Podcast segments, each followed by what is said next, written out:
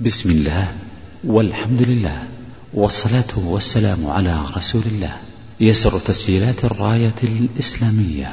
بالرياض أن تقدم لكم هذه المحاضرة والتي هي بعنوان الأرض المباركة المسجد الأقصى مسائل وأحكام.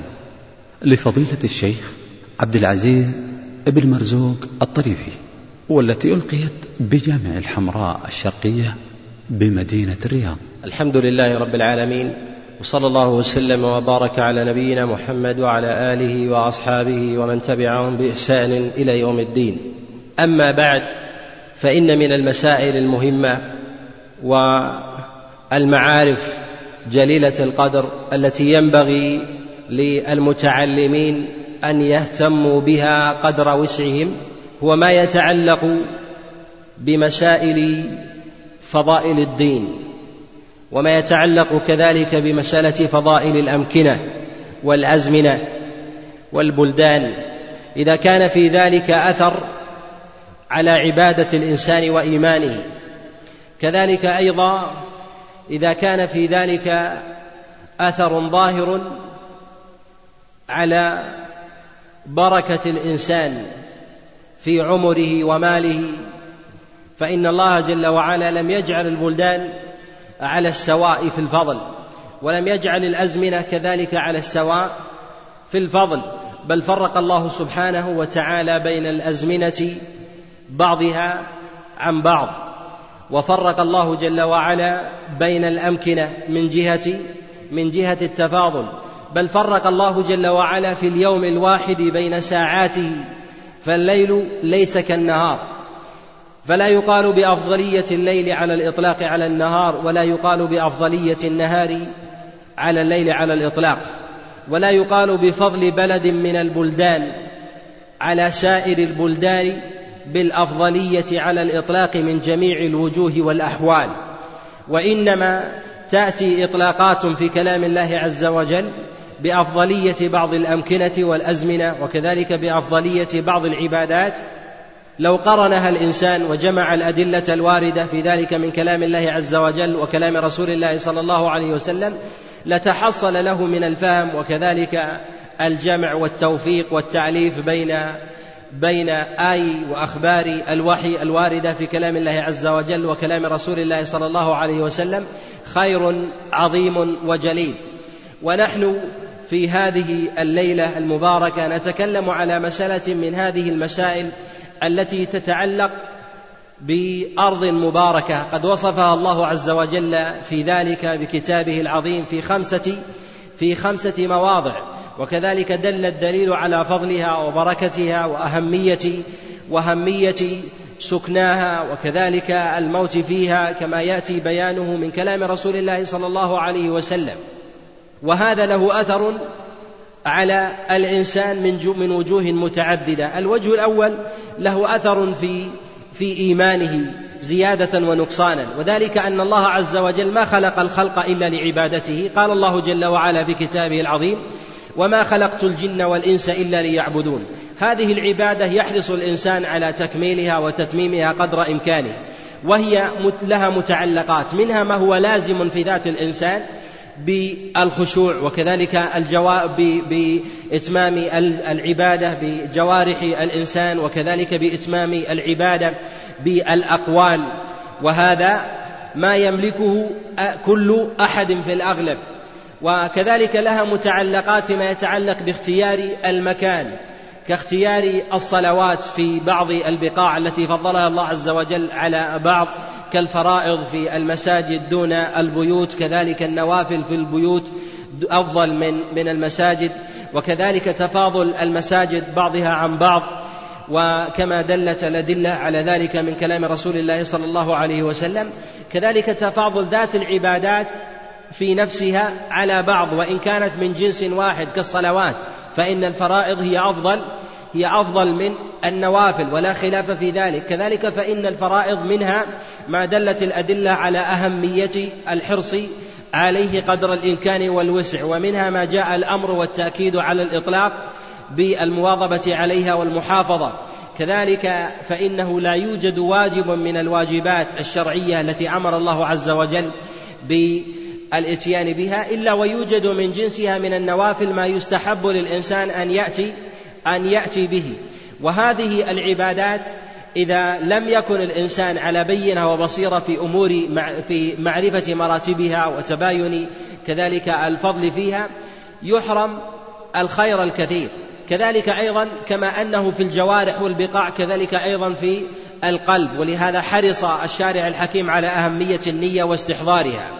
فالعبادة قد يؤديها الإنسان في ظاهر الأمر ويؤديها غيره كذلك كحاله. هذه تبلغ به العبادة في أعلى عليين وهذه تنزل به العبادة في أسفل في أسفل الدركات وذلك لعامل لعامل القلب. ولهذا يقول العلماء أن النية النية تجارة العلماء العارفين. والمعنى بالنية تجارة العلماء العارفين أي أنهم يغتنمون الأعمال والأوقات والأمكنة قدر إمكانهم حتى يتركب بعضها على بعض فيؤلف من ذلك عبادة فاضلة على غيرها.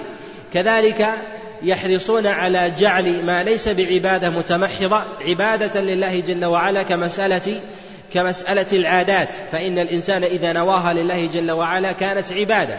لهذا كانت النية تجارة بالنسبة للعلماء كمسألة الحفظ في معرفة السلع وكذلك معرفة آه، مواضع الكسب بين الناس هي تجارة أهل الضرب في الأسواق فإنهم يترابحون وتزيد تجارتهم بحسب حفظهم وكذلك توفيق الله عز وجل وتسديده سبحانه وتعالى لهؤلاء لهؤلاء في الرزق. لهذا ينبغي للمتعلمين قدر إمكانهم كما أنهم يعرفون فضائل العبادات فضائل الأزمنة أن يعرفوا كذلك فضائل الأماكن التي تضاعف فيها تضاعف فيها العبادة. سيما ونحن في آخر الزمان وعلى مقربة من قيام الساعة فالله جل وعلا قد وصفها في القرب في كتابه العظيم عند مبعث محمد صلى الله عليه وسلم. وإنزال آي الكتاب عليه في قوله جل وعلا أتى أمر الله فلا تستعجلوه. وقوله جل وعلا اقتربت الساعة. وقول الله جل وعلا أزفت الآزفة. فالقيامة قريبة فكلما انقضى يوم من أيام من أيام عمر الإنسان فهو يدنو إلى قيام الساعة ولا شك أن أننا نحن إليها أقرب. كيف وقد ظهر كثير مما أخبر به النبي عليه الصلاة والسلام أنه من أمارات الساعة ويتأكد ذلك أيضا ويحرص عليه إذا كان في معرفة البقاع تعلق بأمر آخر الزمان من حدوث الفتن ومعرفة مواضع الخير والشر. فإن الله جل وعلا قد جعل أرض الشام أرضا مباركة وخص منها بيت المقدس. فأرض الشام قد دلت الأدلة عن رسول الله صلى الله عليه وسلم في بيان فضلها ودلت الأدلة على أنها أرض المحشر يحشر إليها الناس يوم القيامة فيحشر الله عز وجل الناس إليها وقيل أنها أول الحشر وقيل أنها ثاني الحشر وقيل أن أول الحشر هي مكة وثاني الحشر هي هي الشام. ولهذا قال الله سبحانه وتعالى في كتابه العظيم لأول الحشر قال غير واحد من المفسرين أن المراد بذلك الشام وقيل بيت المقدس. قد جاء مفسرا كما عند ابن أبي حاتم وكذلك ابن جرير الطبري من حديث عكرمة عن عبد الله بن عباس قال من كان يشك أن أرض المحشر هي الشام فليتلو قول الله جل وعلا هو الذي هو الذي أخرج الذين كفروا من من أهل الكتاب من ديارهم لأول الحشر. فالله جل وعلا أخرجهم لأول الحشر إلى الشام. وقال بذلك غير واحد من المفسرين من السلف الصالح وجزم به غير واحد من المحققين كابن تيمية عليه رحمة الله تعالى وغيره. أرض الشام هي أرض مباركة من جهة الأصل قد دل الدليل عليها وفضلها الله جل وعلا على كثير من البقاع بأسباب متعددة بأدلة ظاهرة كما يأتي بيانه بإذن الله. والمتقرر قبل الولوج في مسألة تفضيل الشام على غيرها أن يبين إلى أن, أن تبين مسألتين. المسألة الأولى مسألة فضل الشام أن الأدلة الواردة في فضل الشام قد دلت على فضلها بخصوصها ولم يرد في ذلك خبر على تفضيلها على مكة والمدينة إلا في مسألة تجنيد الأجناد في آخر الزمان أن الأجناد تكون متعددة ولم يذكر أن ثمة جند في مكة والمدينة. وبعض العلماء يقولون أن هذا دليل على أفضلية الشام على الإطلاق في آخر الزمان. ولكن من نظر إلى الخبر الوارد في ذلك كما جاء عند الإمام أحمد وغيره عن رسول الله صلى الله عليه وسلم كما جاء من حديث مكحول عن أبي إدريس الخولاني عن عبد الله بن حوالة أنه قال قلت يا رسول الله أخبرني عن الشام. فقال النبي عليه الصلاة والسلام ستجندون أجنادا جندا بالشام وجندا باليمن وجندا بالعراق. فقال خر لي يا رسول الله. قال عليك بجند بجند الشام. وهذا الخبر من أراد أن ينظر فيه يتأمل أنه لم يكن ثمة جند في مكة والمدينة فحينئذ تكون الحجاز مكة والمدينة خارج مسألة التفضيل وتبقى على أصلها من من جهة أفضليتها على سائر على سائر البقاع. والأفضلية الواردة وهذا هو التنبيه الثاني الأفضلية الواردة لخصوص الشام هي من جهة الأصل جاءت على تفضيلها من غير بيان قدر للتفضيل على بقية البلدان. وهذا متنازع بين أنواع وصنوف متعددة من أولها من جهة السكنى وثانيها من جهة الموت. وثالثها من جهة القتال والمعارك ورابعها من جهة الصلاة فيها والصلاة مخصصة ببقعة معينة وهي المسجد الأقصى كما يأتي كما يأتي بيانه. الأدلة الواردة في بيان فضل البلدان سواء كانت مكة أو المدينة هذا على الأغلب ولا يعني هذا على الاضطراد. فقد تكون بلدة من بلدان المسلمين معروفة أنها من دور الإسلام تنتقل من دور الإسلام إلى دور إلى دور الكفر. فالله عز وجل قد فضل مكة وهي دار الإسلام وهي أم القرى. وبين الله عز وجل فضلها وأن وأنها أفضل البقاع وأحبها إلى الله سبحانه وتعالى وإلى نبينا محمد صلى الله عليه وسلم. ومع ذلك كانت قبل بعثة رسول الله صلى الله عليه وسلم وقبل هجرة النبي عليه الصلاة والسلام إليها كانت دار كفر.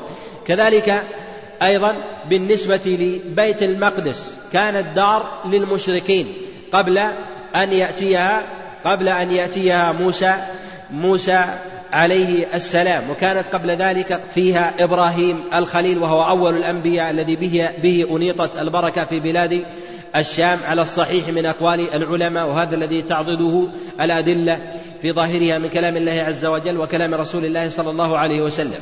وبه يعلم أن البركة التي ينبغي أن يصير إليها الإنسان حقيقة هي التقوى. التقوى إذا وجدت في قلب الإنسان واستطاع فيها أن يقاوم الشر كان هو مكانه. ولهذا قد روى الإمام مالك في كتابه الموطأ عن يحيى بن سعيد الأنصاري عليه رحمة الله قال كتب أبو الدرداء إلى سلمان الفارسي أن ائتي إلينا إلى الأرض المقدسة فكتب إليه سلمان الفارسي عليه رضوان الله تعالى قال إن البقاع لا تقدس لا تقدس أهلها وإنما يقدس الإنسان وإنما يقدس الإنسان عمله وهذا وهذا هو الحق. وذلك أن الإنسان إذا كان في بلد مباركة وبلد إسلام ولم يعمل ولم يكن من أهل الخير لم يكن حينئذ لم يكن حينئذ من أهل التوفيق والبر والإحسان. فقد يكون في دار الإسلام من هو؟ من الكافرين. فيكون حينئذ صدره كالبلد الميت وداره دار إسلام. فيكون قلبه دار كفر في دار في دار إسلام لهذا ينبغي للمؤمن أن يلتمس أرض أرض الخير الخصبة التي يقع فيها الإيمان في قلبه موقعا فيكون حينئذ من أهل التوفيق والإيمان. وأما إذا توفر للإنسان توفر الإنسان أرض من أراضي الإسلام المباركة في آه، واشتركت في غيرها ممن هو دونها من جهة العمل والإحسان والبر والتمكين بالأمر بالمعروف والنهي عن المنكر وإظهار شعائر الإسلام حينئذ تكون هذه هذه أفضل وذلك لاختصاصها بالدليل بالدليل عن غيرها. وكذلك من فضائل البلدان التي ينبغي الإنسان أن يحرص عليها مسألة ورود الفتن. وقد جاء الدليل في مسألة ورود الفتن اختصاص بعض البلدان منها المدينة. كما جاء النبي عليه الصلاة والسلام في الصحيح إن الإيمان لا يأرز إلى المدينة كما تأرز الحية إلى جحرها. وكذلك جاء الدليل أيضا في مسألة في مسألة بلاد بلاد الشام وبالأخص بيت المقدس كما جاء النبي عليه الصلاة والسلام في حديث عبد الله ابن حوالة عليه رضوان الله تعالى وقد تقدم الإشارة إليه. بلاد الشام قد دل الدليل على فضلها وأهمية وأهمية سكناها وأفضل بلاد الشام على الإطلاق هو هو بيت المقدس بالإجماع ويأتي بيان ذلك بإذن الله بإذن الله تعالى. الشام سميت شاما قيل أنها سميت شام نسبة إلى سام ابن نوح ومعلوم أن لنوح أبناء سام ابن نوح وحام ابن نوح ويافث ابن نوح. وكان سام يسكن هذه البلدان فسميت باسمه فسام يسمى بالسريانية شام. فسمي شاما. وقيل أن ثمة معنى آخر لهذا فقالوا أنها سميت شاما لأنها على شمال البيت الحرام كما أن اليمن سمي يمنا لأنه على يمين البيت الحرام. وهذا معنى محتمل والأول والأول أظهر وأقرب. سمي شاما لأنه لأن نسبة لسام ابن نوح فإنه يسمى بالسريانية شام شام ابن نوح والله أعلم بذلك. والشام هي رقعة كبيرة من الفرات من بلد العراق إلى إلى البحر المتوسط وتكون من جهة الشمال حدودها بلاد الترك ومن وحدودها أيضا من جهة الجنوب بلاد مصر وشمال الجزيرة العربية على اختلاف في الحاسم والفيصل في ذلك من شمال الجزيرة العربية منهم من يقول أن شيئا من بلاد من بلاد مصر الحالية تعد من بلاد الشام والمقطوع في ذلك فيما يظهر أن بلاد سيناء أنها داخلة في بلاد في بلاد الشام. ومنهم من يخرجها باعتبار أن الله عز وجل قد أخرجها في قسمه في قوله جل وعلا والتين والزيتون وطور سينين. أخرجها الله جل وعلا عن ذلك باعتبار باعتبار الانفصال والافتراق وإلا لدخلت لدخلت في القسم. وهذا فيه نظر وذلك أن الله عز وجل حينما أقسم في قوله جل وعلا والتين والزيتون التين قيل أن المراد بذلك هي دمشق وهي من الشام. والزيتون هي بيت المقدس وكلها داخلة في الشام فلا معنى لإخراج لإخراج الطور وبلاد سيناء من الشام بهذا التعليل. إلا إن كان ثمة تعليل آخر فإنه يمكن أن يصار أن يصار إليه. وهي في زمننا هذا قد شملت عدة دول هي شاملة لبلاد ما تسمى بسوريا كذلك لبنان والأردن والأردن وفلسطين وكذلك أجزاء متفرقة من العراق والجزء اليسير من بلاد من بلاد الترك مما يلي مما يلي العراق وكذلك سوريا فإنها داخلة في بلاد في بلاد الشام. هذا من جهة الأفضلية. قد فضل الله جل وعلا هذه البقعة على كثير من البقاع وذلك لأمور متعددة منها أنها موضع أنبياء الله سبحانه وتعالى من لدن إبراهيم الخليل فإن الله عز وجل قد بعث إبراهيم الخليل في هذه البقعة. قيل أنه ولد في العراق ثم انتقل إلى إلى بيت المقدس. كذلك ذريته إسحاق وابنه يعقوب وكذلك ابنه يوسف عليهم السلام. وكذلك ما كان من ذرية يعقوب كبنيامين ابن يعقوب ابن إسحاق. ابن إبراهيم. هؤلاء كلهم كانوا كانوا في بلاد في بلاد الشام. وكذلك من كان من كان بعدهم كان في كانوا في هذا في هذا الموضع كموسى عليه السلام. كان في مصر ثم انتقل إلى بيت إلى بيت المقدس. ثم توفاه الله جل وعلا بين مصر وبين وبين وبين بيت المقدس كما رواه البخاري ومسلم من حديث عبد الرزاق عن معمر عن عبد الله بن طاووس عن أبيه عن أبي هريرة. ويأتي سياقه وبيانه بإذن الله عز وجل عند الكلام على مسألة فضل الوفاة في بيت المقدس. فإن الله عز وجل قد قبضه قد قبضه دون دون ذلك. وقد سأل الله عز وجل أن يدنيه من بيت من بيت المقدس. وقد جاء في ذلك أحاديث عن رسول الله صلى الله عليه وسلم في فضل الوفاة عند بيت المقدس صراحة ولا يثبت من ذلك شيء وأمثلها في حديث أبي هريرة في الصحيحين وغيرهما في وفاة موسى عليه عليه السلام وقبض روحه بين البلدين حينما سأل الله عز وجل أن تقبض روحه دون ذلك وأن يدنيه الله عز وجل من ذلك حينما لطم ملك الموت ففقع عينه والحديث بطوله يأتي ذكره بإذن الله تعالى. ومن الفضائل أيضا أن خص الله عز وجل هذه البلد بيت المقدس الذي كان مسرى رسول الله صلى الله عليه وسلم ومجمع الأنبياء وكذلك قبلة المسلمين الأولى حينما صلى إليها رسول الله صلى الله عليه وسلم ستة عشر شهرا أو سبعة عشر شهرا كما جاء في الصحيحين وغيرهما ثم جعل الله عز وجل قبلته إلى قبلته إلى البيت الحرام. ومن وجوه التفضيل أيضا أن الله عز وجل قد رخص وأذن بشد الرحال إلى إلى البيت الحرام إلى البيت الحرام ومسجد رسول الله صلى الله عليه وسلم وأشركهما في ذلك بالبيت بيت المقدس وهو المسجد الأقصى كما جاء ذلك في الصحيحين وغيرهما من حديث ابن شهاب عن سعيد بن المسيب عن أبي هريرة أن رسول الله صلى الله عليه وسلم قال لا تشد الرحال إلا إلى ثلاثة مساجد المسجد الحرام ومسجدي هذا والمسجد الأقصى. وكذلك من وجوه التفضيل مما خص الله عز وجل فيه بلاد الشام ما خصه الله عز وجل بجملة من الفضائل لهذه البقعة المباركة وهي المسجد الأقصى حينما جعلها الله عز وجل مسرى لنبيه عليه الصلاة والسلام وكذلك حينما جمع الله عز وجل أنبياءه فأمهم النبي عليه الصلاة والسلام وهذا من الخصائص التي لم تكن لبقعة إلا لهذه البقعة فإن الله عز وجل قد جمع أنبياءه عليهم السلام في هذا الموضع فعمهم النبي عليه الصلاة والسلام في هذا الموضع فصلى فيه ركعتين كما جاء في غير ما خبر عن النبي عليه الصلاة والسلام. كذلك فإنها هي ابتداء المعراج للنبي عليه الصلاة والسلام. كذلك أيضا فإنها هي البيان الظاهر الذي ظهرت فيه عصمة هذه الأمة من أن تضل عن بكرة أبيها وأن يغويها الله جل وعلا. كما جاء هذا كما جاء هذا في الصحيحين وغيرهما من حديث الزهري عن سعيد المسيب عن أبي هريرة أنه قال قال رسول الله صلى الله عليه وسلم قال لما كنت بإيليا أتاني جبريل بقدحين قدح من خمر وقدح من لبن فخيرني بينهما فتناولت اللبن فقال الحمد لله أن عصمك الله أما إنك لو اخترت الخمر لغوت أمتك فاختار الله جل وعلا له موضع هذا الاختبار وفي هذا في هذا الموضع.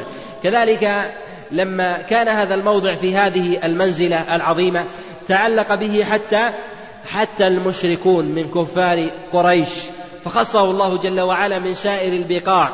بالوصف لنبيه عليه الصلاة والسلام أن وصفه وكشف ما بينه وبينه من حجب حينما كان النبي عليه الصلاة والسلام على الحجر كما روى البخاري ومسلم من حديث من حديث ابن شهاب عن أبي سلمة عن جابر بن عبد الله قال لما كذبتني قريش وقفت على الحجر فأزال الله جل وعلا ما بيني وبين بيت المقدس فكأني أنظر إليه وأنا أصفه إليهم ليس بيني وبينه ليس بيني وبينه وبينه حجاب. وهذا فيه مزية لهذا المكان. ان كان أول مكان؟ قد أزال ما بين رسول الله صلى الله عليه وسلم وبينه من الحجب فوصفه لكفار قريش لما وقع في قلوبهم من تعلق بهذا بهذا المكان.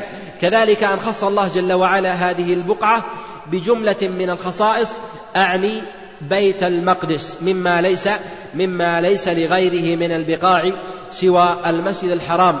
وكذلك مسجد النبي عليه الصلاة والسلام. ومن هذه الفضائل التي خص بها مسرى رسول الله صلى الله عليه وسلم أن خص الله جل وعلا بمزيد بركة ليست لغيرها من بقية الأرض المباركة وهي بلاد الشام كما قال الله جل وعلا في كتابه العظيم سبحان الذي أسرى بعبده ليلا من المسجد الحرام إلى المسجد الأقصى الذي باركنا حوله. فبارك الله جل وعلا حوله ولم يذكره. فيه في هذا الموضع إشارة إلى أن المباركة قد تجاوزته إلى إلى غيره مع أن المباركة عامة. فإن الإنسان إذا كانت فيه بركة فإن البركة لا تخلو من حالين. بركة لازمة وبركة متعدية. والبركة المتعدية إلى غيره تدل على أن هذه البركة أزيد وأفضل وأكمل أنواع البركات على الإطلاق.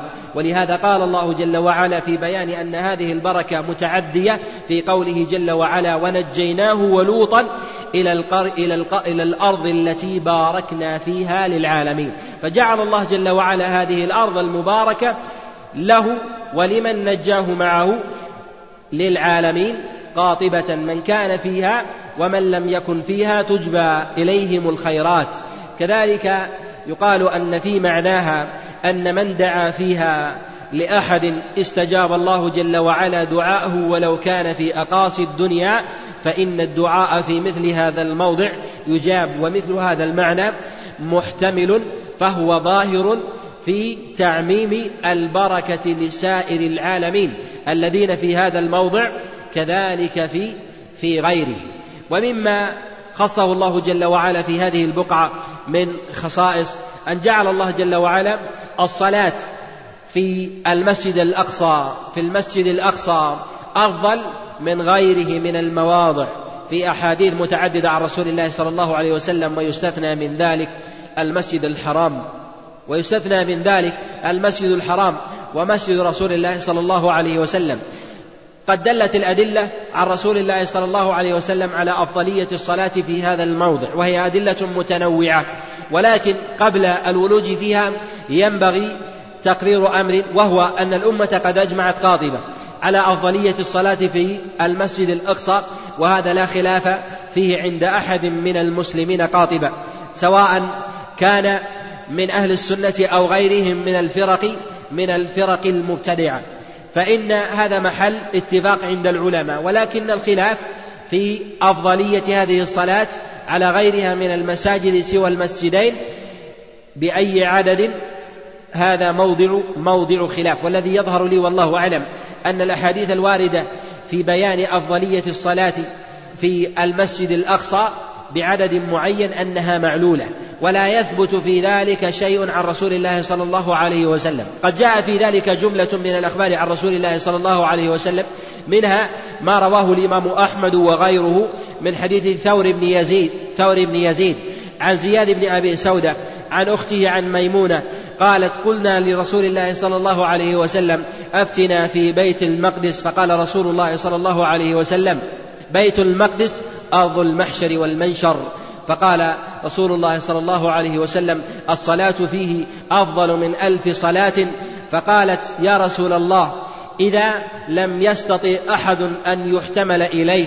فقال النبي عليه الصلاة والسلام من لم يستطع أن يأته فليبعث بزيت إليه يسرج له فيه فإنه كأنما كأنما صلى فيه. وقد أعل هذا الخبر. وقد جاء من وجه آخر عن رسول الله صلى الله عليه وسلم في بيان أفضلية الصلاة في المسجد الأقصى. قد جاء عند الإمام أحمد وغيره من حديث قتادة عن ابن الصامت عن أبي ذر عن رسول الله صلى الله عليه وسلم أنه قال الصلاة في مسجدي هذا أفضل من الصلاة في بيت المقدس أربع مرار وبهذا يعلم أن الصلاة في المسجد الأقصى أربع مرات تعادل تعادل صلاة واحدة في مسجد رسول الله صلى الله عليه وسلم. وهذا وهذا تفضيل يخالف من جهة العدد ما جاء في حديث ميمونة عليها رضوان الله تعالى. وقد جاء التفضيل في حديث عبد الله بن عمرو عليه رضوان الله تعالى بيان أن الصلاة في المسجد الأقصى بخمسمائة صلاة وهو معلول أيضا.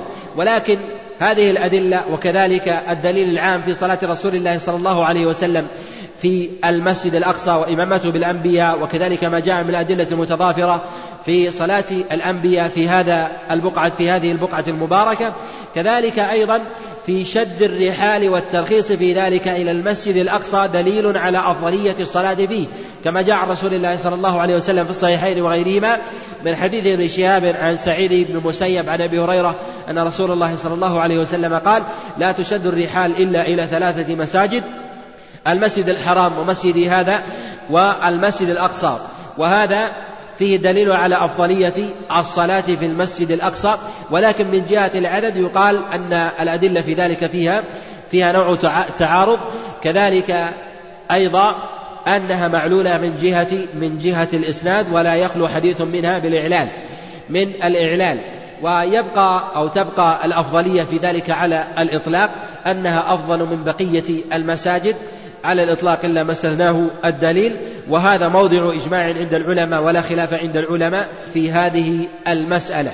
ومما ينبغي معرفته أن الله جل وعلا حينما يطلق أسماء متعددة على بقعة من البقع فإن هذا يدل على تعظيمها وشرفها على غيرها. ولهذا يقال أن البلدة الواحدة إذا سميت بأكثر من اسم فإن هذا يدل على فضلها على غيرها.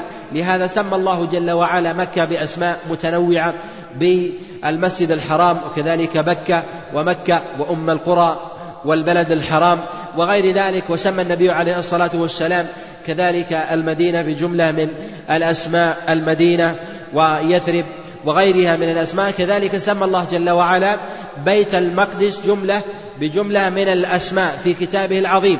سماها الله جل وعلا بالأرض المباركة في خمسة مواضع. منها ما تقدم الإشارة إليه. وفيه دليل أيضا على مشروعية سكن هذه البلدة وتخصيصها دون بقاع الشام المباركة. ولهذا ولهذا أمر الله جل وعلا بدخولها لبني إسرائيل وسكناها. كما قال الله جل وعلا وإذ قلنا ادخلوا هذه القرية هذه القرية سماها الله جل وعلا قرية وهي بيت المقدس كما جاء ذلك عن غير واحد من المفسرين. جاء هذا عن عبد الله بن عباس عليه رضوان الله تعالى كما رواه ابن جرير الطبري من حديث محمد بن سعد قال حدثني أبي عن عمي عن أبيه عن أبيه عن عبد الله بن عباس أنه قال القرية هي بيت المقدس.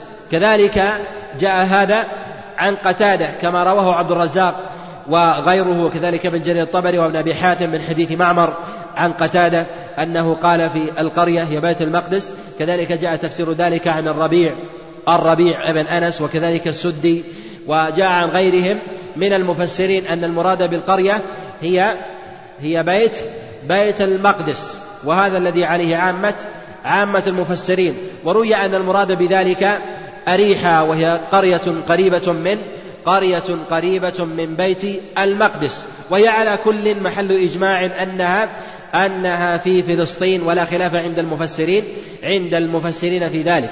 ومما سماه الله جل وعلا بذلك أيضا التين والزيتون. سمى الله جل وعلا التين بلاد دمشق وما حولها والزيتون بيت المقدس كما جاء تفسير ذلك عن غير واحد عن غير واحد من المفسرين من السلف. قد روى ابن أبي حاتم في كتابه التفسير وكذلك عبد الرزاق ومن جرير الطبري من حديث معمر عن قتادة أنه قال أنه قال التين هي الجودي التي أنزل الله جل وعلا عليها نوح وهي دمشق والمسجد الذي بني على ذلك والزيتون هي بلاد هي بيت المقدس. وجاء هذا عن عبد الله بن عباس عليه رضوان الله تعالى. وروي هذا عن غير واحد من عن غير واحد من المفسرين. وروي عن بعض المفسرين أن المراد بذلك هي الشجرة المعروفة. روي هذا عن الحسن روي هذا عن الحسن البصري وكذلك جاء عن عكرمة مولى عبد الله بن عباس وروي وروي عن غيره وصوب ذلك ابن جرير ابن جرير الطبري. والذي يظهر والله أعلم أن المراد بذلك هي البلدان وليس المراد بذلك هي الشجرة المعروفة وهذا لا يعارض ما جاء عن عكرمة والحسن. وذلك أن الله جل وعلا أقسم بالنبات إشارة إلى مواضعها. ومعلوم أن دمشق هي موضع موضع التين والزيتون هو موضع بيت المقدس كذلك وما حوله. فأقسم الله جل وعلا. هذه قرينة. القرينة الأخرى أن الله جل وعلا قارن إقسامه بهذين بهذين الثمرين والمراد هذين الموضعين بطور سينين. وهو موضع. فناسب أن يكون التين والزيتون أريد بذلك أريد بذلك الشام بعمومه أي دمشق وما حولها كذلك بيت المقدس. وهذا وهذا هو الأظهر من تأويل المفسرين أن المراد بذلك أن المراد بذلك بلاد الشام على هذا التفصيل. فيكون حينئذ أقسم الله جل وعلا أقسم الله جل وعلا بدمشق وما حولها وأقسم الله جل وعلا ببيت المقدس وأقسم الله جل وعلا بطور بطور سينين. وهذا الذي عليه جماعة من المفسرين فحينئذ لا يقال أن ما ما ورد فيه من من تفصيل عند بعض المفسرين أنه أريد بهذه الثمرة. لا شك أن المراد هذه اللفظة وهذا التركيب التين والزيتون والثمار ولكن هو إشارة إلى هذا الموضع الذي هو من من منابته. وهذا يشار إلى مسألة أن ما جاء عن السلف الصالح من تنوع واختلاف في التفسير هو من اختلاف التنوع لا من اختلاف التضاد كما أشار إلى هذا. غير واحد من من المفسرين من أئمة السلف كسفيان وكذلك عبد الرحمن بن مهدي وأشار إلى هذا شيخ الإسلام ابن تيمية عليه رحمة الله في كتابه مقدمة التفسير وغيره من الأئمة. والنص في ذلك بهذا المعنى قد أشار إليه غير واحد من الأئمة كابن جرير الطبري وغيره من من أئمة من أئمة التفسير. من نظر إلى الأدلة الواردة عن رسول الله صلى الله عليه وسلم في بيان فضل بيت المقدس. وجد أن هذا المرد والمآل يرجع إلى تعلق بعبادة الناس ودينهم. وهذا وهذا معلوم من وجوه متعددة تقدم الإشارة إليها. الأمر الأول أنها موضع أنبياء الله سبحانه وتعالى من لدن إبراهيم الخليل. فإن إبراهيم قد كان في هذا الموضع وذريته كذلك من إسحاق وإسماعيل فإن هذا الموضع كان مهاجر إبراهيم الخليل عليه السلام وكذلك كان موضعا موضعا لذريته إسماعيل وإسحاق كذلك ذرية إسحاق من يعقوب وكذلك ذريته من يوسف وذرية يوسف وما جاء بعد ذلك أيضا من موسى عليه السلام وما جاء بعد ذلك وتخلل من الأنبياء بين موسى وعيسى كداود وسليمان وزكريا ويحيى وهي أيضا وهي أيضا موضع مريم بنت عمران عليه السلام وكذلك أيضا موضع نزول المسيح عيسى بن مريم عليه الصلاة والسلام. فلما كانت كذلك كانت لهذه المزية ومن الوجوه أيضا أنها قبلة المسلمين الأولى فقد توجه إليها رسول الله صلى الله عليه وسلم. ثم غيرها الله جل وعلا إلى ما هو إلى ما هو أقدم منها وأولى وأعظم وهي المسجد الحرام وبقي على ذلك إلى قيام إلى قيام الساعة. وكذلك أيضا من وجوه التفضيل أن الله جل وعلا جعل هذا الموضع هو ثاني بيت قد عمر لله جل وعلا للعبادة في هذه الأرض. كما جاء في الصحيح من حديث الأعمش عن إبراهيم التيمي عن أبيه عن أبي ذر قال قلت لرسول الله صلى الله عليه وسلم أي موضع؟ أول أي موضع؟ ومسجد وضع لله عز وجل في هذه الأرض فقال المسجد الحرام. قال قلت ثم أي؟ قال بيت المقدس. قال قلت كم بينهما؟ قال أربعون أربعون سنة. فكان بين وضع القواعد وقواعد إبراهيم لبيت الحرام وكذلك بناء بيت المقدس أربعون أربعون سنة. وقد جاء عن النبي عليه الصلاة والسلام كما رواه الإمام أحمد في مسنده وكذلك جاء في السنن من حديث عبد الله بن عمرو عليه رضوان الله تعالى أن الذي بنى ذلك هو سليمان ابن داود عليه عليه السلام فشيده وعمره وإن كانت هذه الأرض المباركة هي مباركة قبل ذلك قبل أن يبنى أن يبني هذا الموضع سليمان ابن داود عليه عليه السلام. وهذه الفضائل إذا اعتضدت بغيرها من الفضائل من أمر الله عز وجل بسكن هذه البلد على الإطلاق وحينما أمر الله جل وعلا نبيه موسى أن يأمر بني إسرائيل بأن يدخلوا أن يدخلوها. وأن يقاتلوا معهم من آوى إليها مع وجود المشركين في غيرها من البقاع دليل على أولوية التطهير لها عن غيرها من سائر من سائر البقاع. وهذا يدلنا على مسألة أنه ينبغي للمسلمين أن يعتنوا بالبقاع المفضلة على غيرها بالتطهير والمجاهدة على على ما هو دونها كما حرص على ذلك أنبياء الله جل وعلا كموسى عليه السلام ومن جاء بعده من أنبياء الله من أنبياء الله جل وعلا. كذلك حينما حرص أصحاب رسول الله صلى الله عليه وسلم على الفتوحات بعد نبينا محمد صلى الله عليه وسلم فإن أبا بكر قد بعث قد بعث البعوث والجيوش حتى يمهدوا للوصول إلى بيت المقدس. فبعث بالفتوح إلى جهة ناحية العراق وكذلك بلاد الشام فمهدت فلما كان خلافة عمر بن الخطاب عليه رضوان الله تعالى فتح ما تبقى من بلاد الشام فوصل إلى بيت إلى بيت المقدس. كما وعد رسول الله صلى الله عليه وسلم بذلك كما جاء في الصحيحين كما جاء في البخاري من حديث مسلم عن أبي إدريس. عن عوف بن مالك قال قال رسول الله صلى الله عليه وسلم أعدد ستا بين يدي الساعة موتي ثم فتح بيت المقدس. وهذا إشارة إلى قرب فتح بيت المقدس ففتح بيت المقدس في خلافة عمر بن الخطاب عليه رضوان الله تعالى وصالح عمر بن الخطاب عليه رضوان الله تعالى ما بقي من اليهود فيها حينما فتح بصلح معلوم بما يسمى بالوثيقة العمرية وهي وثيقة معروفة مدونة إلى اليوم قد شهد عليها الأجلة من أصحاب رسول الله صلى الله عليه وسلم كخالد بن الوليد وعمرو بن العاص ومعاوية بن أبي سفيان وغيرهم من أصحاب رسول الله صلى الله عليه وسلم وقيل أنها موجودة إلى اليوم في كنيسة من كنائسهم تسمى كنيسة الغيامة أو القيامة على على ألفاظهم والله أعلم والله أعلم بصحة ذلك. والبيت أو بيت المقدس. قد جعله الله جل وعلا مفضلا ولكن لم يجعله الله جل وعلا حرما كما جعل الله جل وعلا البيت الحرام.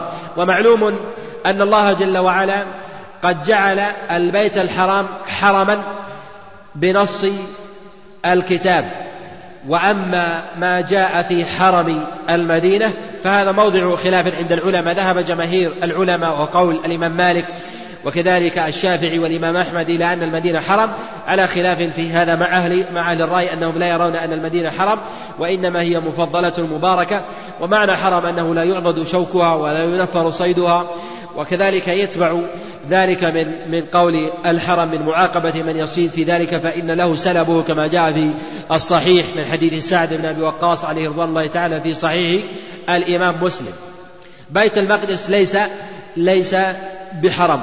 ويطلق بعض بعض المؤرخين كلمة ثالث الحرمين وهي هذه اللفظة من جهة الإطلاق وكذلك من جهة من جهة المعنى لا حرج فيها وذلك أنه لم لم يقل أنه حرم وإنما قال ثالث الحرمين.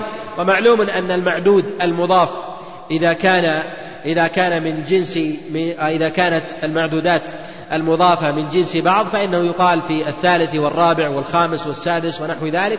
وإذا كان ليس من جنسه فإنه يقال يقال ثالث الاثنين وثالث الثلاثة. كما قال الله جل وعلا ثاني اثنين. ومعلوم أن الله سبحانه وتعالى بائن من خلقه جل جل وعلا. ولهذا لا حرج أن يقال ثالث الثلاثة الدابة ونحو ذلك. فإن هذا لا حرج فيه. ومعلوم أن ثمة افتراق بين الجنس. وأول من أطلق هذه الكلمة هو محي الدين بالزنكي وهو الذي قد خطب بعد دخول صلاح الدين الأيوبي في بيت المقدس وأطلق هذه العبارة بأنها ثالث ثالث آه، ثالث المسجدين والحرمين. فأخذت عنه واشتهرت وأطلقها جماعة من المؤرخين كالسخاوي عليه رحمة الله في كتابه البلدانيات وغيره من وغيره من العلماء فاشتهرت في كتابات كثير من كثير من المتأخرين. واشتهرت تلك الخطبة فإنها أول خطبة كانت بعد فتح بعد فتح بيت المقدس وكانت تصدر أيضا عند الكلام على بيت بيت المقدس. وبيت المقدس قد خصه الله جل وعلا بجملة من آه، الخصائص. من هذه الخصائص التي خص الله جل وعلا بها بيت المقدس غير ما تقدم الإشارة إليه.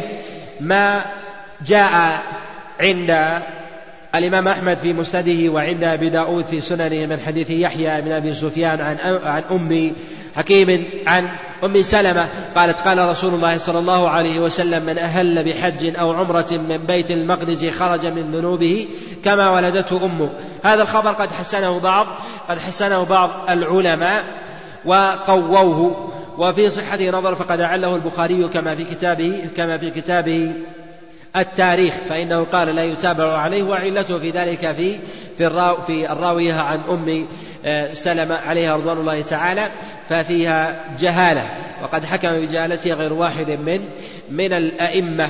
ولكن هذا قد ثبت عن عبد الله بن عمر موقوفا عليه كما رواه الشافعي عن مالك عن نافع عن عبد الله بن عمر أنه أهل بعمرة من إيليا يعني بيت المقدس. وقد جاء عنه من غير هذا الوجه من حديث عبيد الله عن نافع عن عبد الله بن عمر. وهذا وإن كان موقوفا على عبد الله بن عمر حمله بعضهم على أن له أصل ويعضد المرفوع وهو محتمل إلا أنه يقال أن العبرة في ذلك بالمرفوع عن رسول الله صلى الله عليه وسلم. العبرة بالمرفوع عن رسول الله صلى الله عليه وسلم والموقوفات تكون من جملة الاجتهاد ولعلها قد جاءت وفاقا لعبد الله بن عمر لما كان لما كان لما كان كذلك. وأما ما جاء عن العليا من أصحاب رسول الله صلى الله عليه وسلم من الخلفاء الراشدين ممن دخل بيت المقدس ممن كان بعد أبي بكر الصديق كعمر بن الخطاب عليه رضوان الله تعالى فإنه لم يعاد عنه أنه قد اعتمر قد اعتمر من بيت من بيت المقدس وهو أولى الناس بالاقتداء برسول الله صلى الله عليه وسلم لو جاء في ذلك لو جاء في ذلك خبر. ومن الخصائص التي خص الله جل وعلا بها بيت المقدس دون بقية أجزاء الشام أن الله سبحانه وتعالى منع الدجال من دخولها في آخر الزمان عند عند خروجه.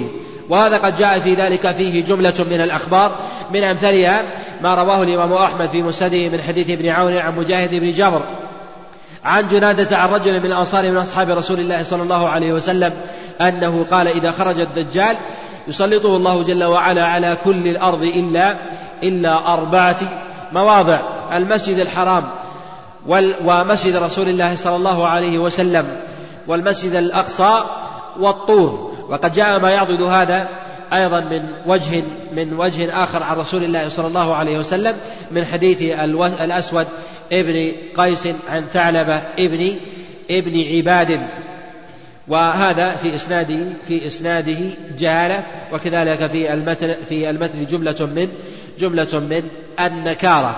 والذي يظهر والله أعلم أن حديث أن حديث آه، الإمام أحمد عليه رحمة الله السابق الذي يرويه ابن عون عن مجاهد عن جنادة عن رجل من الأنصار أنه أنه حسن لا بأس لا بأس به وأنه لا يدخل وأنه لا يدخل بيت المقدس. وإنما يكون على أطرافه وعلى أطراف أطراف أطراف القدس على وجه العموم وحتى ينزل عيسى عليه السلام فيقتله كما كما هو معلوم في الخبر في الصحيح في الصحيح وغيره. ومن الفضائل أو الخصائص التي خص الله جل وعلا به هذه هذه البقعة أو البيت بيت المقدس أن فيه موضع نصرة المسلمين. والملاحم التي تظهر فيها عزة الإسلام في آخر في آخر الزمان. كما جاء عن رسول الله صلى الله عليه وسلم في ذلك جملة جملة من من الأخبار. منها في الصحيحين وغيرهما من حديث جابر وكذلك من حديث أبي هريرة. قال تقاتلون اليهود.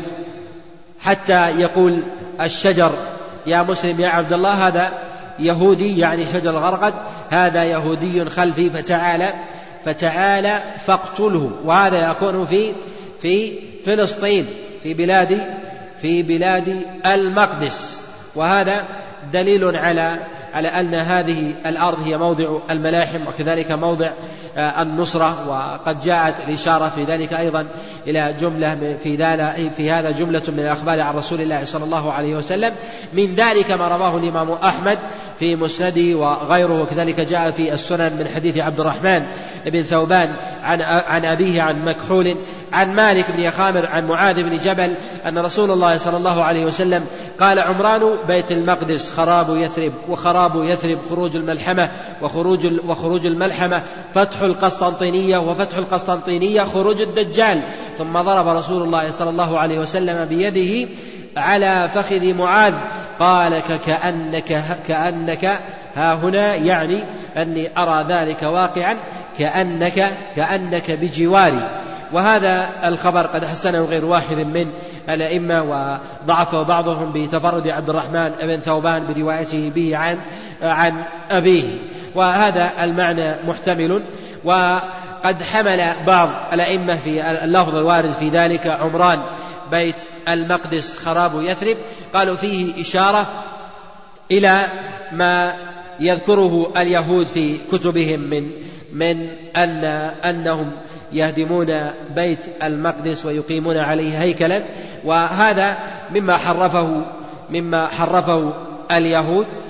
ووضعوه في التوراة وهذا مما لا أصل مما لا أصل له ولم يكن ثمة دليل عن رسول الله صلى الله عليه وسلم يدل على هدم بيت المقدس ولكن يقال أنه لم يدل دليل أيضا على المنع. فلما دل الدليل عن رسول الله صلى الله عليه وسلم على أن الكعبة تهدم في آخر الزمان فإنه لا يقال بأن ولا يبعد أن يهدم أيضا بيت المقدس. فلا يقال أنه ينظر إلى تشريف المكان والبقعة وأن الله عز وجل قد جعل هذا الموضع هو معصوم من هذا النوع. فيقال أن هذا لا دليل لا دليل عليه عن رسول الله صلى الله عليه وسلم.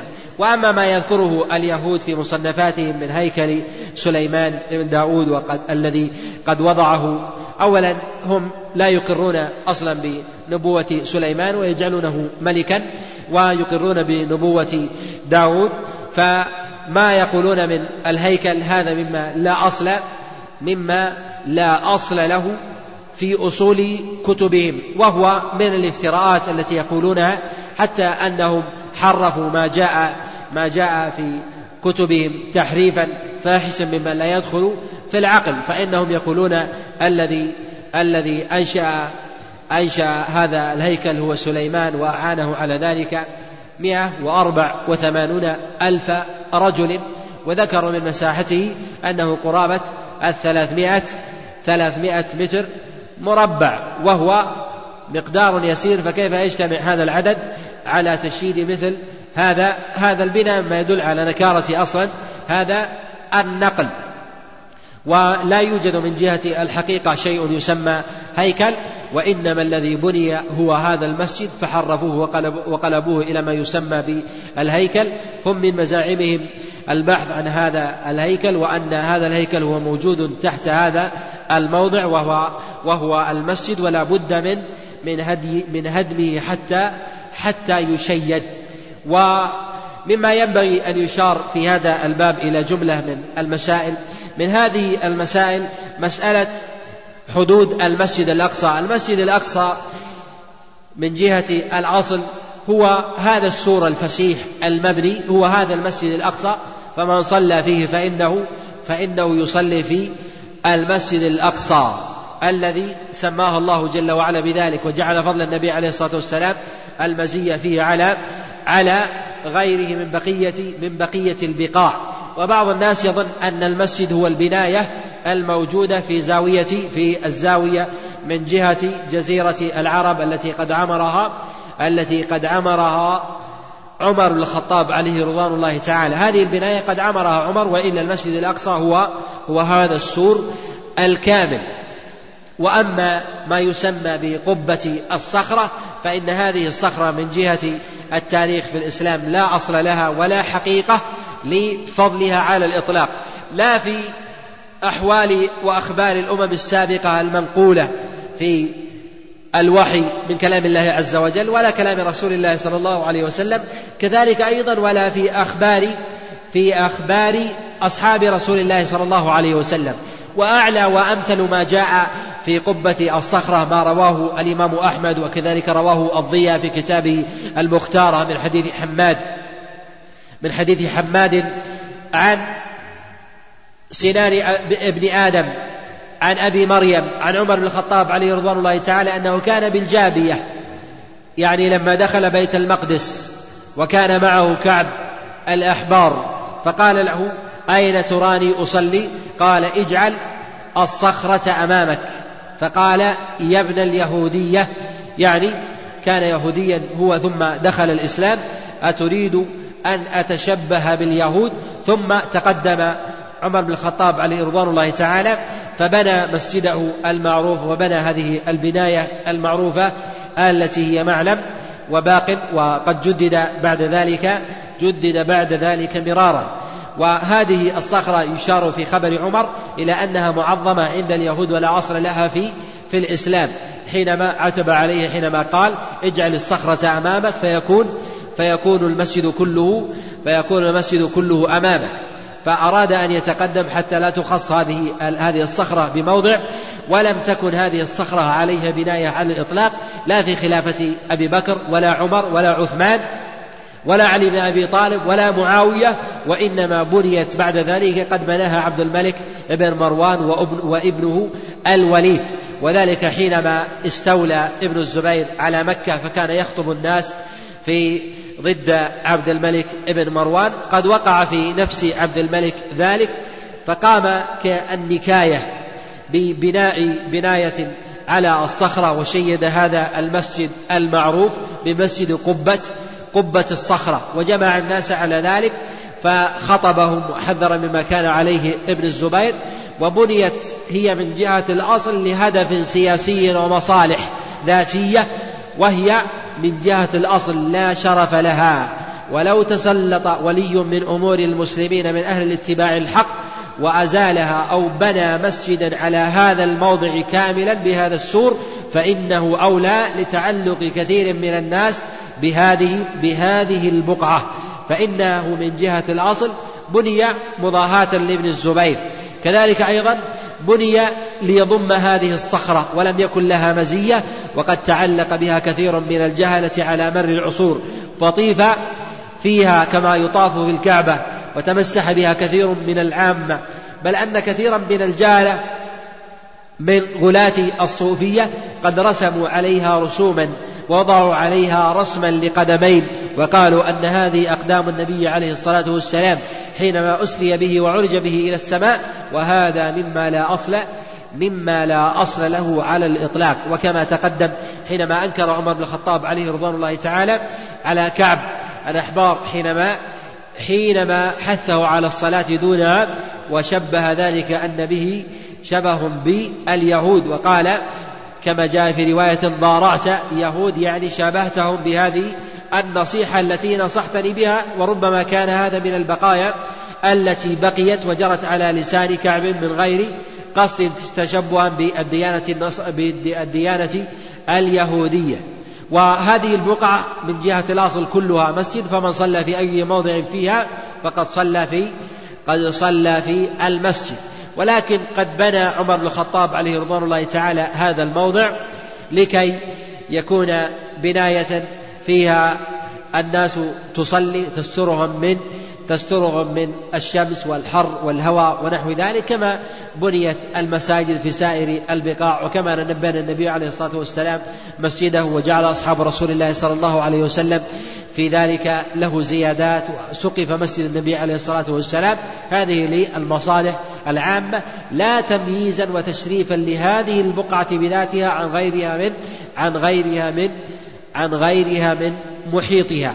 وينبغي أن يعلم أن هذه البقعة لما كانت بهذه المنزلة وهذا المقام في كلام الله عز وجل وكلام رسول الله صلى الله عليه وسلم ينبغي أن يعلم أن العناية بهذه البقعة من جهة السكنى ومن جهة أيضا الذب عنها والذود عنها من نجس يهود هو من أشرف الأعمال وأحبها إلى الله. ولهذا قال رسول الله صلى الله عليه وسلم لميمونة كما جاء في المسند وغيره كما رواه زياد بن أبي سودة عن أخته عن ميمونة عليه رضوان الله تعالى قال رسول الله صلى الله عليه وسلم من لم يستطع أن يأتيه فليبعث بزيت يسرج فيه. فإن من فعل ذلك كان كمن ذهب كمن ذهب إليه. وفيه إشارة إلى مسألة الدعم بالمال قدر الإمكان. فضلا عما كان هو أولى من ذلك وأقوى وهو الظهور بالجهاد بالمال والجهاد بالسنان. والذود عن هذه البقعة المباركة.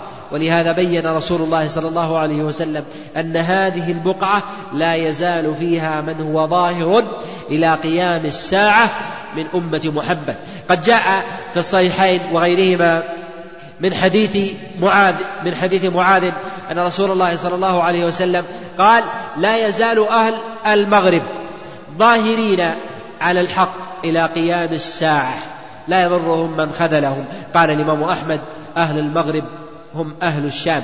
قد جاء في رواية في البخاري أهل الشام وجاء في رواية أخرى هم بأكناف بيت المقدس. يعني هذا أنهم باقين إلى قيام الساعة مما يدل على أنهم بأكناف بيت المقدس وإن لم يكونوا فيه ظاهرين لا يضرهم من خذلهم. وفيه إشارة إلى وجود الخذلان سواء من أعداء الله عز وجل.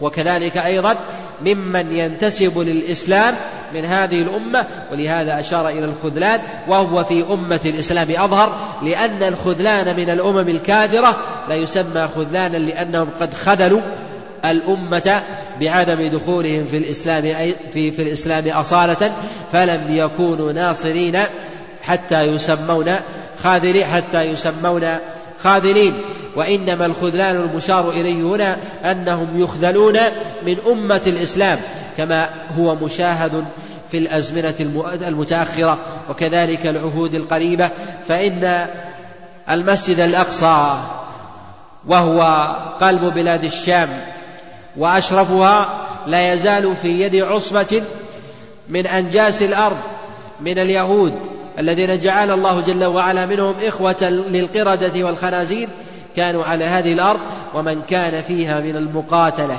هم خير هم خير الناس خير الناس في هذا الزمان. الذين يدافعون عن هذه الأرض المباركة ويذودون عنها وصابرين وإن لحق ذلك وإن لحق ذلك الخذلان الذي أشار إليه أشار إليه رسول الله صلى الله عليه وسلم. وينبغي أن يعلم أن مراد اليهود في هذا الزمن وهذه وهذه الأعوام التي نعيشها مرادهم أن يهجروا ما استطاعوا من المسلمين ولكن هذا مردود بظاهر الوحي أنهم ظاهرين وباقين. ولكن قد يكون في ذات بيت المقدس ولكن لا يتجاوزون أطرافه لو أبعدوا عن ذلك. هم حريصون الآن على تهجير المسلمين من المسجد الأقصى وعدم وجودهم فيه فإنهم لم يسيطروا عليه بالكلية حتى يخرج لهم حتى يخرج لهم ما أرادوا وهو هدم المسجد الأقصى. غاية ما يريدون وأقصى ما يرغبون فيه هو هدم المسجد الأقصى وإنشاء هيكل سليمان عليه. وذلك أنه موجود في توراتهم أن هذه الأرض هي أرض لهم ليست لغيرهم. قالوا أن الرب التفت إلى إبراهيم وقال له انظر شرقا وغربا وشمالا وجنوبا هذه لك ولذريتك وليست لغيرهم. وجاء في بعض النصوص أن هذا الهيكل ينشأ أن هذا أن هذا الموضع ينشأ عليه هيكل سليمان وأن عيسى المسيح لا يأتي ولا يظهر إلا بعد إنشاء الهيكل. حينئذ يعلم أن نصرته وتمكينه مرتبطة بهدم المسجد الأقصى. ارتباطا بكلام محرف وخزعبلات وضعها أسلافهم وكما هو معلوم فإن ما في أيديهم من كتاب يصفونه بالمقدس لم يدون إلا بعد موت موسى عليه السلام قيل بسبعمائة عام. وهذا من الذي يحفظ المرويات؟ بسلاسل الرواة ولا يدخل فيها من الوهم والغلط. فضلا عن أن الله عز وجل قد وصفه بالتنزيل وصفهم في تنزيله بالتحريف بأوضح البيان وأصدق العبارة وكذلك على لسان رسول الله صلى الله عليه وسلم أنهم يحرفون الكلمة عن مواضعه بحسب أهوائهم بحسب أهوائهم ومشاربهم. فحرفوا كثيرا من المعاني وكثيرا من الألفاظ والله جل وعلا قد بين أن أولى الناس بإبراهيم الذين الذين اتبعوه وهذا النبي. هم يقولون نحن أولى الناس بإبراهيم وهذه الأرض لإبراهيم وذريته من من بعده. ومعلوم أن الذرية ليست هي الأولى بالاتباع لأن فضل إبراهيم بما وهبه الله جل وعلا من دين قويم. والله جل وعلا بين أن الأولوية هنا هي لاتباع الدين. أولى الناس بإبراهيم للذين اتبعوا وهذا النبي على نبينا محمد صلى الله عليه وسلم.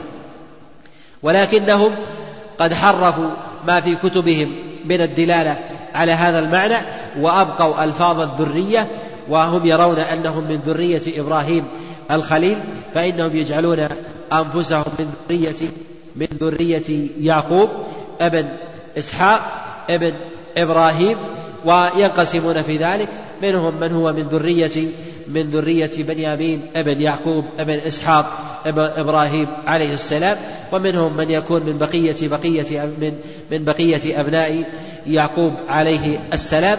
وهم طوائف متنوعة تحسبهم جميعا وقلوبهم وقلوبهم شتى.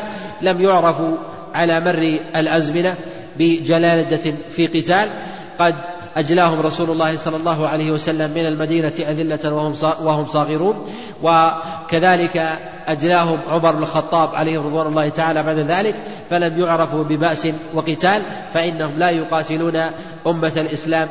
في إلا في قرى محصنة أو من وراء جدر وذلك لعلتين. العلة الأولى أن الله جل وعلا قد كتب عليهم الذلة والصغار إلى قيام الساعة أن الله جل وعلا قد بين أنهم من أحرص الناس على على حياة.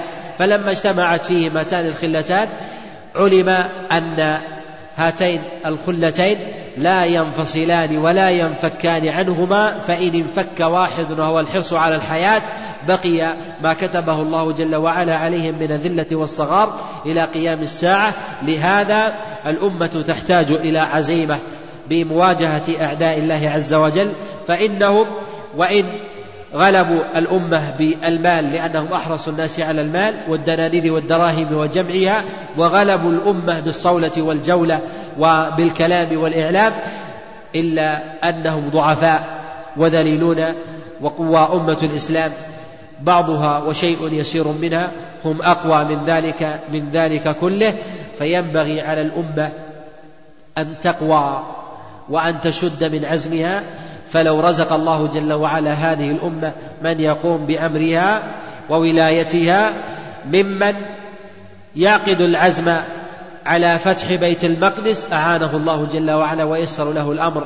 ولكن لما رزق كثير من من من ولاة أمور المسلمين بطانة فاسدة تركن إلى الدنيا ظلت كثير من بلدان المسلمين في حوزة وحياض وحياض أهل الكتاب. ومعلوم أن صلاح الدين حينما عقد العزم على فتح بيت المقدس كانت بطانته تقول له لو أجلت وأجلت فربما حدث كذا وكذا فكان يقول كما ذكر المؤرخون إني عازم على فتح بيت المقدس. إما وإما يعني إما أن أن يفتح الله جل وعلا علي وإما أن أهلك دونه شهيدا بإذن الله تعالى. ففتح الله جل وعلا وعقد العزيمة. ولكن لما كان كثير من المسلمين بعدوا عن الإيمان عن أوصاف يهود في القرآن وبيان ضعفهم وحالهم ونظروا إلى الماديات غلب عليهم هيلم الماديات وجسمها أيضا. وظنوا أن اليهود كما يصفون أنفسهم بأنهم ذلك الأسطول الذي لا يهزم والمارد العظيم الذي لا يقاوم وغلبوا هذه الألفاظ وهذه المعاني على ما حكى الله جل وعلا من حالهم. فإنهم لم يعرفوا بمقاومة على الإطلاق وأعظم معركة تكون بينهم وبين الإسلام هي المعركة التي تكون في آخر الزمان ويكفي ذلا وصغارا أنهم يختبئون خلف الشجر من المسلمين فيقتل المسلمين فيقتلهم المسلمون كما يقتل الواحد منهم البهيمة وهذا وهذا ظاهر بأصدق دليل كما جاء رسول الله صلى الله عليه وسلم في الصحيحين وغيرهما. قد جاء هذا من حديث أبي هريرة وجاء من حديث جابر بن عبد الله وغيرها. وبهذا القدر كفاية. ونجيب على ما ورد من أسئلة في هذا الباب. يقول هل يجوز أن يقال للمسجد النبوي المسجد الحرام؟ نعم. لا حرج أن يقال المسجد الحرام للمسجد النبوي فإنه حرم على الصحيح ولا يوجد حرم غير مكة والمدينة. نعم قد جاء عن رسول الله صلى الله عليه وسلم في المسند وعند أيضا عند أبي داود من حديث محمد بن عبد الله بن إنسان الطائفي عن أبيه عن عروة بن الزبير عن ابن الزبير أن رسول الله صلى الله عليه وسلم قال في وادي وج أنه حرام وهذا قد أعله غير واحد من الأئمة كالبخاري وغيره. يقول ما حكم هنا الدراسة في الجامعات المختلطة؟ أولا الاختلاط فيما لم يكن مما يعتاد عليه الناس حاجة كما يسمى بالمرأة التي تشتري مثلا من السوق ثم تغادر أو من بقال أو نحو ذلك أو تكون مارة من طريق ونحو هذا فإن الاختلاط الذي يلزم منه ديمومة هذا محرم ولا يجوز. والدراسة المختلطة إذا كان الاختلاط في مقاعد الدراسة فإنه لا يجوز خاصة إذا وجد إذا وجدت دراسة غير مختلطة. وهذا يعاني منه كثير من من المسلمين في كثير من البلدان التي الإسلامية التي تقر الاختلاط في التعليم ولا يجدون فرصة غير غير ذلك. وهذه مسائل تنظر لها بسطها وبيان ضوابط هذه المسألة. ولكن الكلام إذا وجد في بلد من البلدان دراسة مختلطة مع وجود غيرها فإنها تحرم على الإطلاق قولا واحدا. ولا إشكال في ذلك لأن الاختلاط الذي يلزم منه طول مكث هذا محرم بظواهر الأدلة من كلام الله عز وجل وكلام رسول الله صلى الله عليه وسلم. والأدلة في ذلك كثيرة ولا أعلم أحد من السلف قد أقر النساء على اختلاطهن بالرجال في المجالس وكذلك أيضا في التعليم في مجلس واحد في مقاعد أو في بقعة أو في مسجد ونحو ذلك تجاور المرأة الرجل. ولكن لو وجد فاصل وحاجز بين النساء وتكون النساء في المؤخرة والرجال في المقدمة فإن هذا مما يرخص فيه بضوابط أيضا. يقول ما حكم الإسلام في النقاب. النقاب هو إظهار العينين غطاء الوجه إظهار العينين وغطاء الوجه يكون بنقاب ويكون ببرقع ويكون بغيره. ولكن خصوصية النقاب بهذا الاستعمال هو معروف قديم. ويسمى البرقع ما كان فاصلا بين موضع العينين بين العينين في أعلى الأنف والنقاب ما كان متسعا ومنهم من يتجوز ويسمي هذا هذا. وهو معروف حتى في الجاهلية. و ولهذا يقول الشاعر لقد تبرقعت ليلى غداة لقيتها. وهذا يعني إشارة إلى أن المرأة حتى في الجاهلية تتبرقع وتتنقب. كذلك جاء عن عائشة عليه رضوان الله تعالى أنها طافت في البيت متنقبة. وهذا ظاهر أيضا في حديث عبد الله بن عمرو حينما قال النبي عليه الصلاة والسلام ولا تنتقب المحرمة. ما يدل على أنها تلبس النقاب في في سائر أمرها. أما في هذا الموضع فإنها لا تتنقب. تكشف فإذا رآها كان أو كانت عند الرجال تغطي وجهها في غير النقاب. وهذا أشار إلى هذا المعنى غير واحد من العلماء كالإمام الشافعي عليه رحمة الله. جاوبنا على مسألة هل المسجد الأقصى حرم أم لا. وتخلل موسى بين موسى وعيسى عليه السلام جملة من الأنبياء كداود وتبعه سليمان كذلك زكريا ويحيى وجاء بعد ذلك عيسى. واختلف في دانيال هل هو كان بين النبي عليه الصلاة والسلام وبين عيسى هل هو رجل صالح أم نبي. قد جاء من حديث أبي العالية الربيع بن سليمان آه، أو رفيع بن مهران أبي العالية رفيع بن مهران بإسناد صحيح في قبر دانيال والنبي عليه الصلاة والسلام قال في الصحيح أنا أولى بعيسى بن مريم ليس بيني وبينه نبي. وهذا نص صريح قاطع. ويعلم أن ما ثبت فيه من الصالحين بين عيسى والنبي عليه الصلاة والسلام هو من جملة الصالحين. وما قبل ذلك فيحتمل أن يكون دانيال قبل هذا. وإن كان بعد هذا فإنه يقال أنه من الصالحين وليس وليس من الأنبياء. وكل من كان بعد موسى عليه السلام من الأنبياء فإنهم يأخذون بشريعته ويجددونها حتى جاء عيسى عليه السلام فجدد هذه الشريعة وغير شيئا شيئا مما مما كان عليه موسى من اليهود. وبه يعلم أن اليهود كفرة من وجهين كفرة من وجهين كفر بكفرهم بالنصرانية وكفرهم بالإسلام والنصرانية يكفرون من جهة واحدة بكفرهم بمحمد صلى الله عليه وسلم والكفر كله ملة ملة واحدة لكن كفر اليهود أغلظ من كفر من كفر النصارى. وبه يعلم أن سلمان الفارسي لما جاء النبي عليه الصلاة والسلام كان يهوديا واليهود قلة. في ذلك الوقت كان نصرانيا كان في ذلك الحين قبل أتيان النبي عليه الصلاة والسلام قبل أن يبلغ الإسلام تبلغ الحجة كان كافرا على ملة النصارى. في هذا كفاية وصلى الله وسلم وبارك على نبينا محمد. جزا الله فضيلة الشيخ خير الجزاء وجعلنا الله وإياكم ممن يستمعون القول فيتبعون أحسنه.